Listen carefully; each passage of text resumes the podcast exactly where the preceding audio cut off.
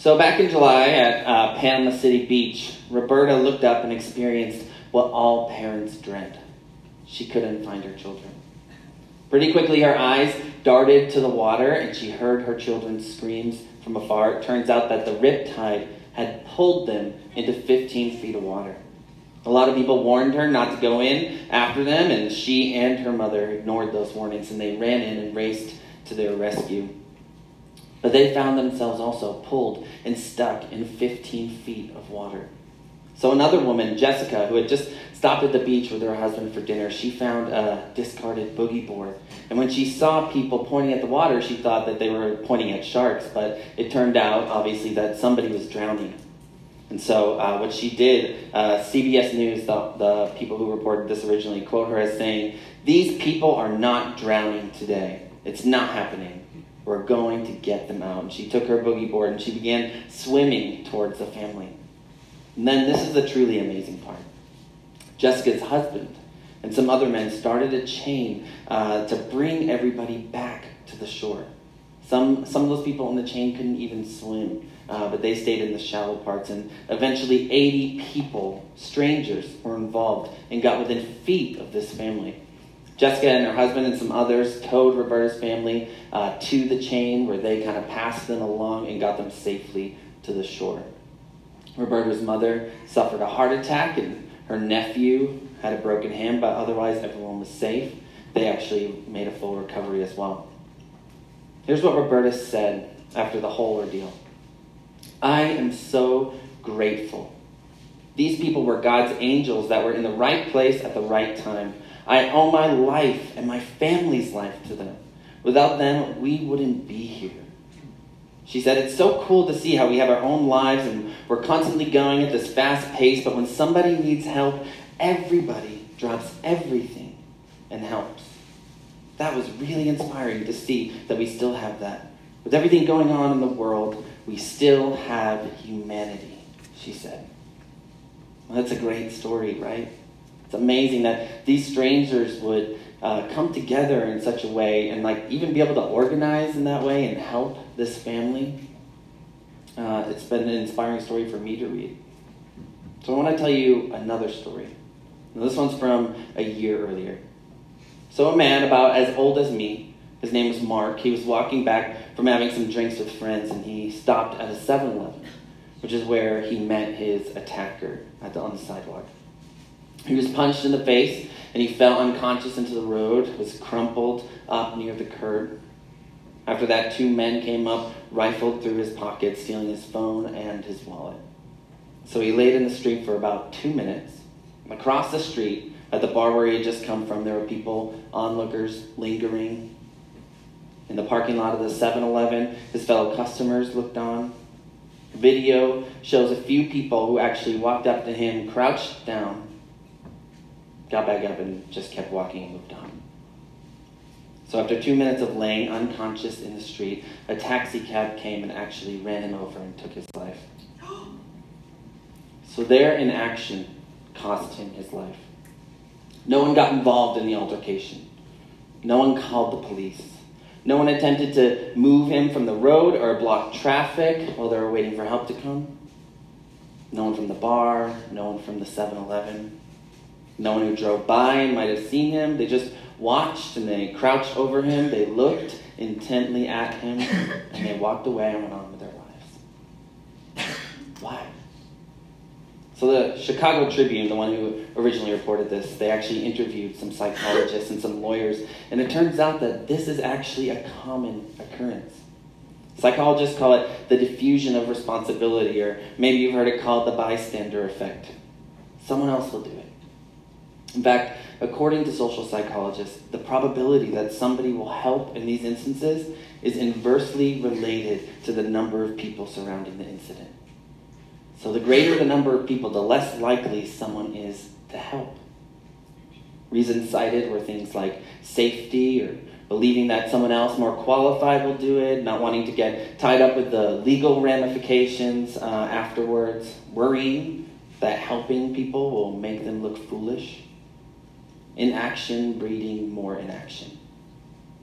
Now, apparently, they don't feel as guilty if no one else is doing something.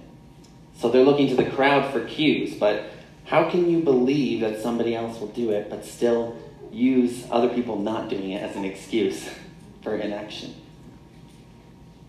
Here's what the woman who raised Mark said If I had seen the person lying in the road, at least I would have tried to stop the cars from coming and then called the police. I just don't understand people today.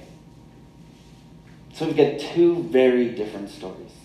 We've got a story of activity and a story of inactivity, a story of love and a story of passivity. And James is going to hold a mirror up to us today and ask us, which story are we a part of? Are we going to be passive or are we going to love? Will we hear and respond? Or will we just hear and then move on with our lives? So, James is going to lay out two profiles for us, two religions. We're going to look at the passive hearer of the word and then the doer of the word. James's big argument in this passage and even in this whole letter is that our relationship with God should visibly transform our lives and result in the good of the people around us. So we're going to ask this question What gets us from here to there? How do we move from being those who only hear the word to those who actively embrace its power to shape our everyday lives? We're going to bounce around this passage a little bit today. I've broken it down into the two parts that we just talked about the passive hearer and the person who hears and does the word. So, as I go through both of these, we're going to look at the root, the reality, and the religion of each. So, we're going to contrast their origins. We're going to look at their characteristics, and then we're going to assess their spiritual worth. So, let's look at what James has to say about the root of the passive listener. Now remember, he's talking to professed believers here. When he addressed uh, his letter to brothers and sisters, that's what he's saying. He's saying fellow Christians. So he's not talking to non believers, he's talking to us. Look at me at verse 22 through 24. James says, But be doers of the word, and not hearers only, deceiving yourselves. For if anyone is a hearer of the word and not a doer, he is like a man who looks intently at his natural face in a mirror. For he looks at himself and goes away, and at once he forgets what he looks like. So, the first thing we see from James is that the passive hearer is deceiving himself or herself. The self deceit uh, James is talking about has to do with the Word of God and our own spiritual state. See, we'll get to this, but he's about to contrast this with the person who hears and does the word. And James is giving this illustration of a person in the mirror to expand on this idea of self deceit.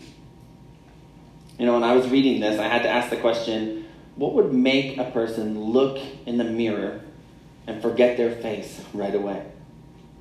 My first thought was hastiness, right? If he didn't get a good look because he's in a rush, he might forget what he looked like, but then we see from the text that this person looked intently at their face. So this wasn't a quick glance. To look intently is to look with attention. So this man's taking it in, and yet he walks away and forgets. I mean, I can't speak to how much attention was needed with what he saw. I mean, did he need to shave? Was his hair gnarly? Did he have to brush his teeth? We'll never know. But James is talking about someone whose attention was brought to something and yet did nothing. So the inaction of this man is what we want to pay attention to. One way to think about uh, this man in the mirror is to ask ourselves when we see something that needs attention and we fail to act, what are some reasons behind that? Every once in a while, I'll, I'll be driving and hear something on the radio that's interesting, like a story on like NPR, WGBH, or whatever. And uh, I heard one this week about this guy called uh, Dr. Harvey Wiley from the 18th century, and he is called the father of the FDA. So, like, as the Industrial Revolution rolled around, uh, work moved from farm to factory, and so did food. And what I mean by that is uh, people couldn't afford food from the farm anymore. So the major food companies, in a deceptive attempt to make food more affordable, used various fillers and preservatives some of these were crazy, like I couldn't imagine eating this stuff. Uh, they would add chalk to milk to make it whiter. They'd add formaldehyde and borax as a means to preserve it. Uh, they would grind up stone as a filler for bread, and uh, the one that hurts me the most is that they would use dyed sawdust as coffee. How sad is that? They'd mix a little bit of coffee in there, but it was pretty much dyed sawdust, and people were, you know, steeping that and drinking it. Uh, that, or they would uh, make molded wax coffee beans if people were buying the beans whole. Cinnamon was brick dust. It's unbelievable.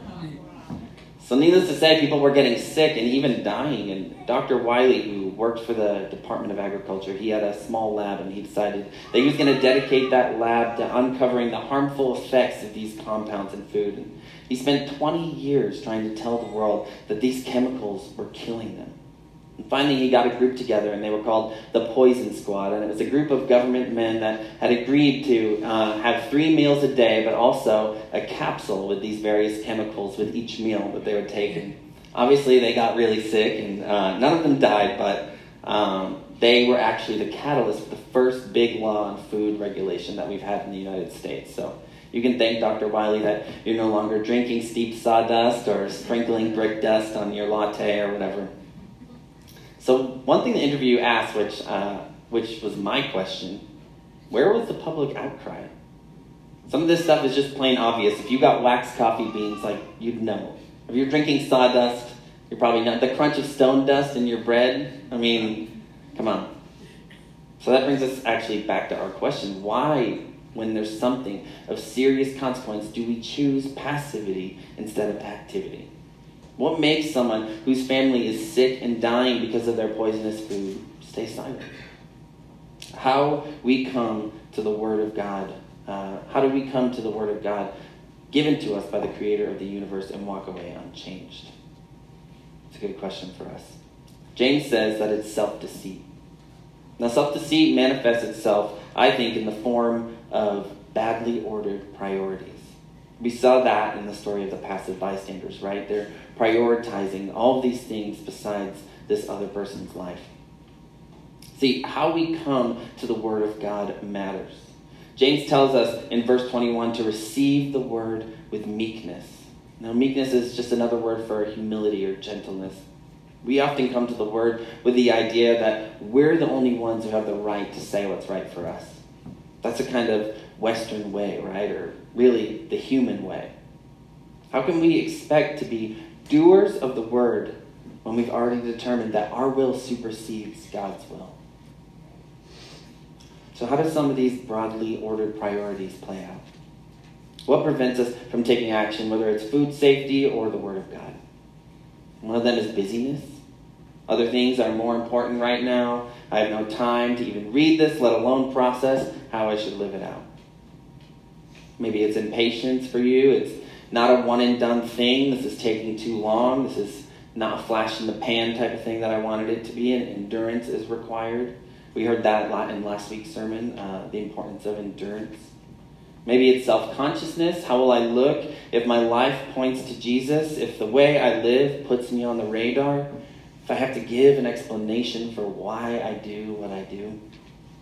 This is where laziness comes in. This is where self consciousness comes in. This is where self gratification overrules self giving. This is where self protection prevails over love.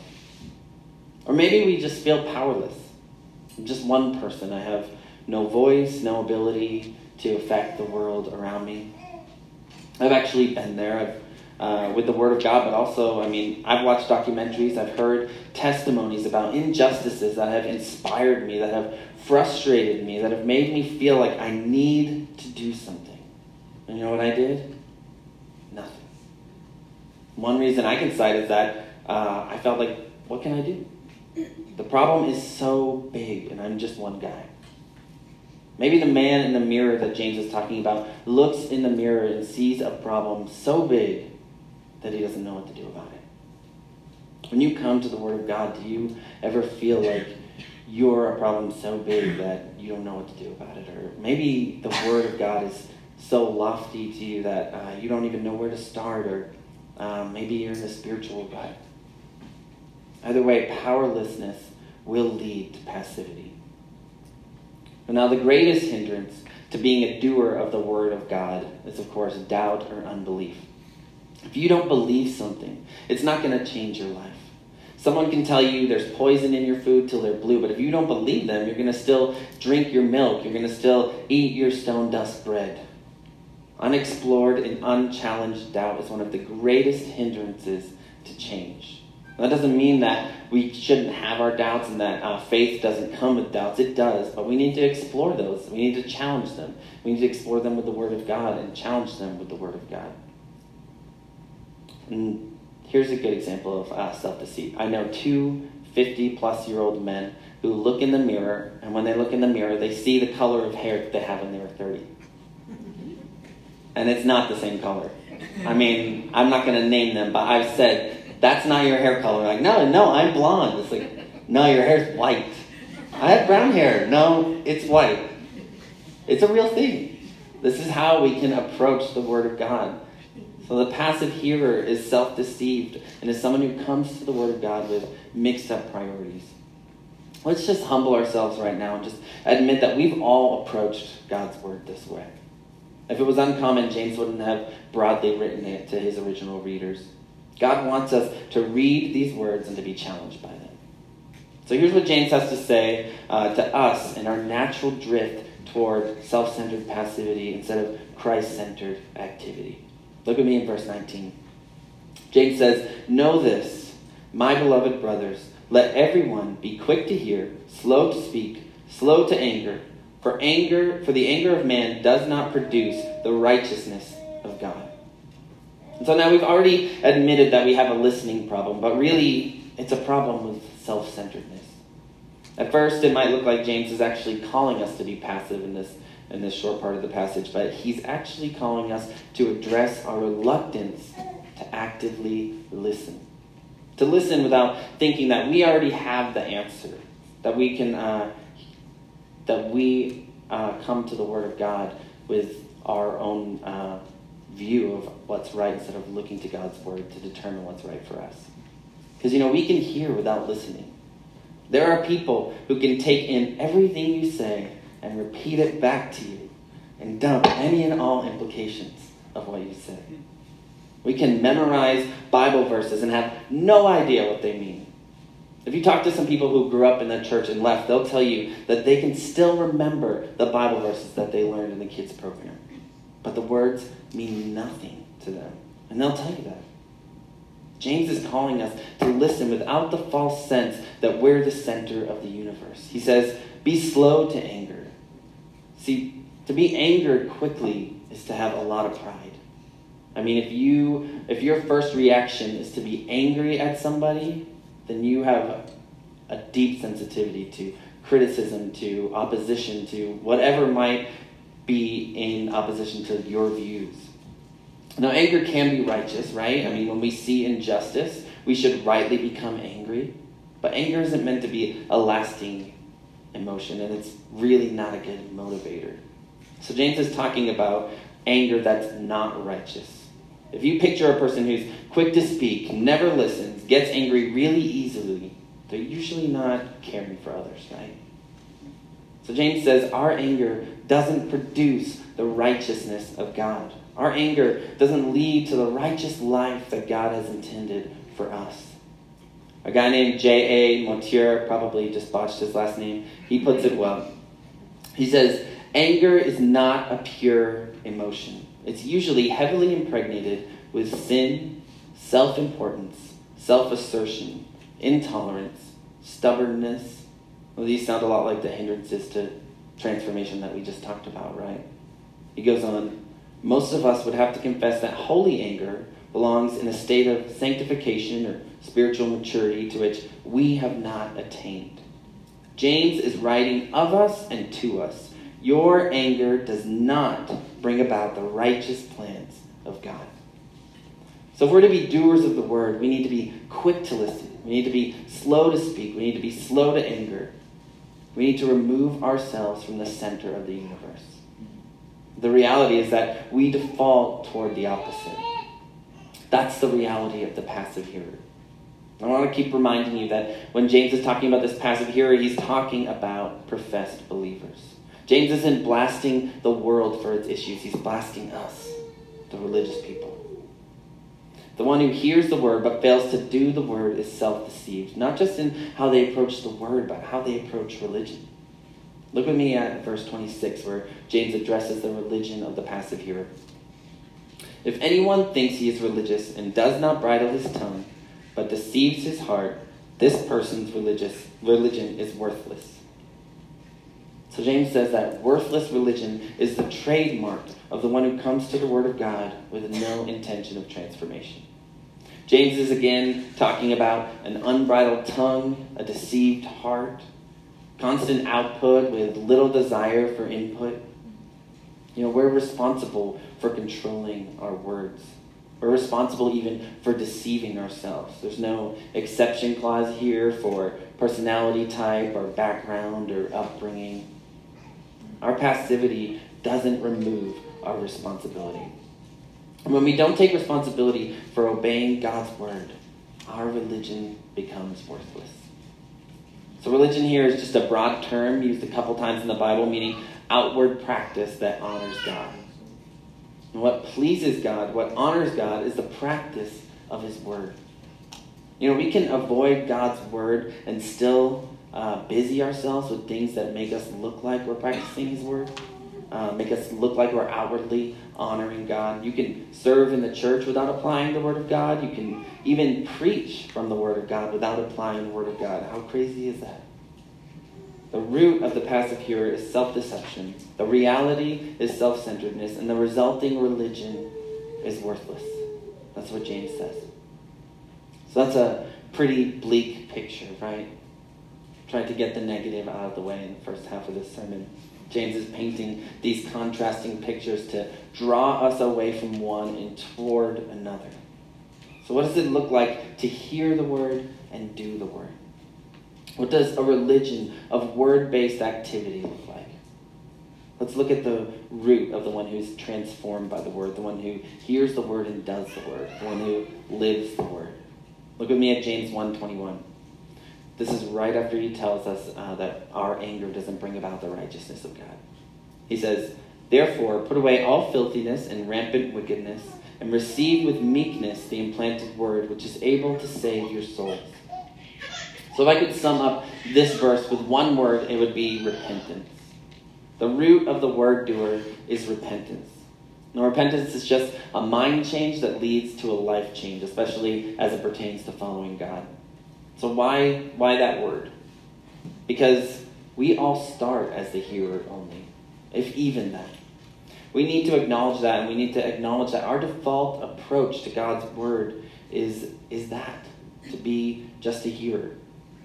I spend a lot of time talking about how uh, we're supposed to receive the Word of God with meekness, and uh, approaching the Word of God in the opposite way is going to kill transformation in our lives.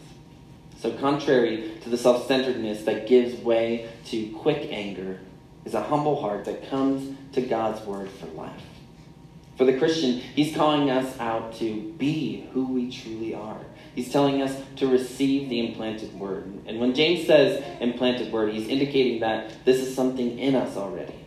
He says, receive the implanted word which is able to save your souls. So this is a life saving word. If we want to truly be doers of the word, we need to receive it and recognize its power. This is the word that you believed. If you're a Christian, this is the word that you believed that saved your soul. It has power. The words of the gospel are in there. He wants us to receive it. He wants us to hear it and respond to it. The Word of God is meant to be used. The reality is that when we approach God this way, and when we approach His Word this way, we will be transformed. Our approach to others will move from passivity to love. The cure for self centeredness is Christ centeredness. So, unlike the man who looks in the mirror and forgets what he looks like, here's what James has to say about the one who is active in his hearing of the Word of God. Look at me at verse 25. But the one who looks into the perfect law, the law of liberty, being no hearer who forgets, but a doer who acts, he will be blessed in his doing. And so James is using new terms now to describe God's word. He's introducing this term, the perfect law, and then he also says the law of liberty. And Uh, when James calls the Word of God the perfect law, uh, he's emphasizing the attitude with which we should approach it. So, one, it's perfect. We don't come to the Word of God with scissors or white out in a pen. God's Word is perfect. We come to it and ask God, what about us He would want to change? How He would want to shape us with His Word, not how we can shape His Word. Number two, the, the word law just demands a response. We either obey a law or we don't. There's a response necessary. So uh, when we passively break a law, we still break it. Action is required for obedience. Then James talks about the law of liberty. If you think about a law, you're like, wait, aren't laws restricted? How uh, restricted? How could there be a law of liberty? Well, freedom isn't actually the absence of restriction; it's the absence of bondage. So there are actually laws that have uh, ensured the freedom of people in our country. If you think about the 13th Amendment in the U.S. Constitution prohibiting slavery, God's law brings freedom. Each one of us has reasons uh, why we might relate to the bystanders there, but if you uh, think about the freedom to love coming from God's law, then, then that is something that supersedes those reasons. To those uh, did the reasons behind the inactivity um, speak of bondage or did they speak of freedom? So, worrying about what people think, that's not freedom. God's word brings freedom. Doers of the word are free. They're free to lay aside filthiness and rampant wickedness, to use James's words uh, from a few, back, few verses back. Freedom is when we use the God, the Word of God, to outgrow our self-centeredness, to outgrow our self-deceit, to live out the perfect law of our Creator. James says that God's law is the law of liberty, and, and he says that when we look intently at the law and act, when we persevere, we're blessed in our actions. We've talked about blessing and what that means, and we've used this definition. To be blessed is to flourish and thrive as you live according to God's ways and experience His favor. James is saying that's a reality for the doer of the word. Living according to God's ways naturally overflows into flourishing, not just for us, but for those around us. It naturally wells up into this religion of activity that James is talking about. Listen to what James has to say about true religion. Look at me in verse 20, 27. Religion that is pure and undefiled before God the Father is this to visit orphans and widows in their affliction, and to keep oneself unstained from the world. So, the religion that puts God's word into action pleases God. James lists out two characteristics of this religion one is interpersonal, and one is intrapersonal. One covers our responsibility for others, and one covers our responsibility for ourselves. And note the order that he listed those in aid those in need, and keep yourself unstained from the world. Visit orphans and widows in their affliction. Throughout the Old Testament, God is the champion of the vulnerable, particularly orphans and widows. If you look at what he says in Isaiah 117, God says to his people, Learn to do right, seek justice, defend the oppressed, take up the cause of the fatherless, plead the case of the widow. The call isn't just restricted to orphans and widows, but all who are afflicted, all who are vulnerable, all who are oppressed. How are we aiding those in need? The second category is to remain unstained from the world. And I said to note that he didn't put this one first. We're not supposed to passively watch people suffer in the name of remaining unstained. To be unstained from the world is to, as he said a few verses back, lay aside filthiness, lay aside wickedness. And remember, one of the reasons that people didn't help Mark as he laid the, on, on the road was that uh, other people weren't doing it. In action, reading in action. That's the type of stain that we're trying to avoid. Remember when James said anger doesn't bring about the righteous plan of God. If you turn on your TV, if you turn on social media, you'll see quick to speak, slow to hear, angry people thinking that they can build a better world. That's the stain that we want to avoid. The people of God are supposed to be meek, humble, gentle, transformed by God's word, and set free to love. If you can truly love, That's freedom. That's what pure religion is. That's the motivation for a religion of word based activity. James is going to bring up the royal law just a few verses after this. Clint will probably preach on that. Um, to love God and to love your neighbor as yourself. There's no greater law of liberation than that. If you think back to the two opening stories, the inspiring one of the rescue of Rebecca, contrasted with the tragic death of Mark and the passive hands of bystanders.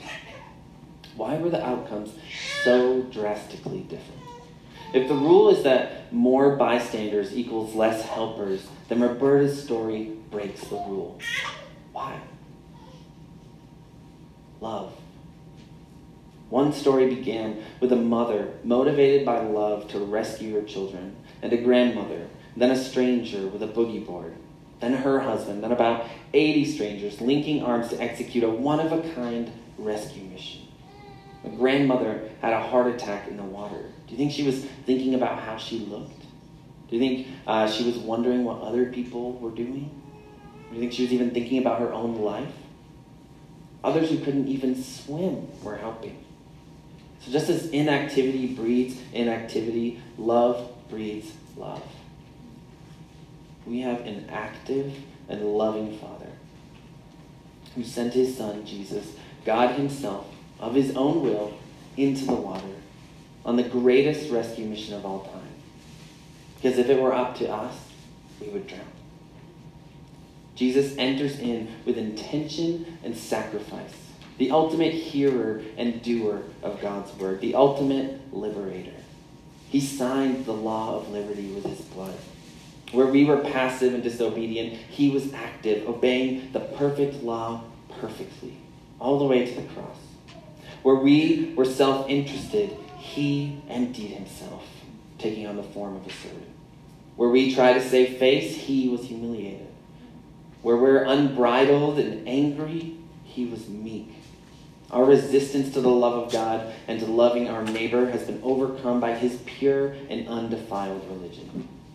He was afflicted for the afflicted, and he died unstained by the world.